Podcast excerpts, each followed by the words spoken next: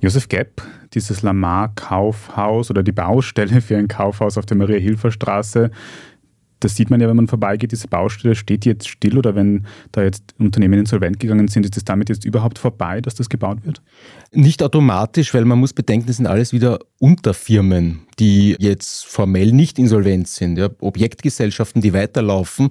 Es gibt sozusagen formelle Baustops, also sowas ist bekanntlich beim Elbdauer in Hamburg der Fall.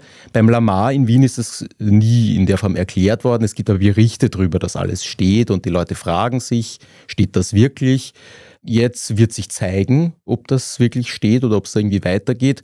Und im schlimmsten Fall hat die Stadt, also die Stadt Wien, eine Art Recht, eine Fortsetzung zu fordern und durchzusetzen. Das wird aber, glaube ich, erst in ein paar Jahren schlagend. Also mhm. das ist so eine Klausel, die kommt normalerweise bei irgendwelchen Abbruchhäusern zum Einsatz.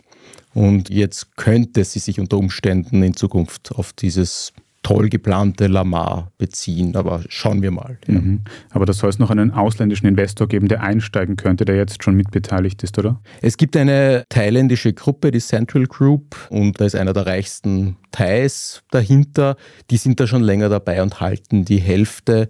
Inwieweit die wirklich interessiert sind und wie das weitergeht, weiß man derzeit aber nicht so richtig. Okay, aber dann nochmal in einem Satz, gehst du davon aus, dass das fertig wird irgendwann, dass wir das erleben? Ich glaube auf jeden Fall, dass es fertig wird, weil das einfach eine dermaßen gute Lage ist. Früher oder später wird das in irgendeiner Form fertiggestellt. Irgendwer wird es vielleicht kaufen oder so.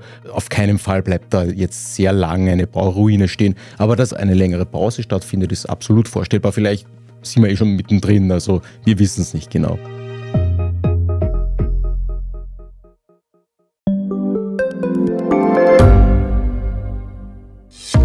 Hat Österreichs Politik ein Korruptionsproblem?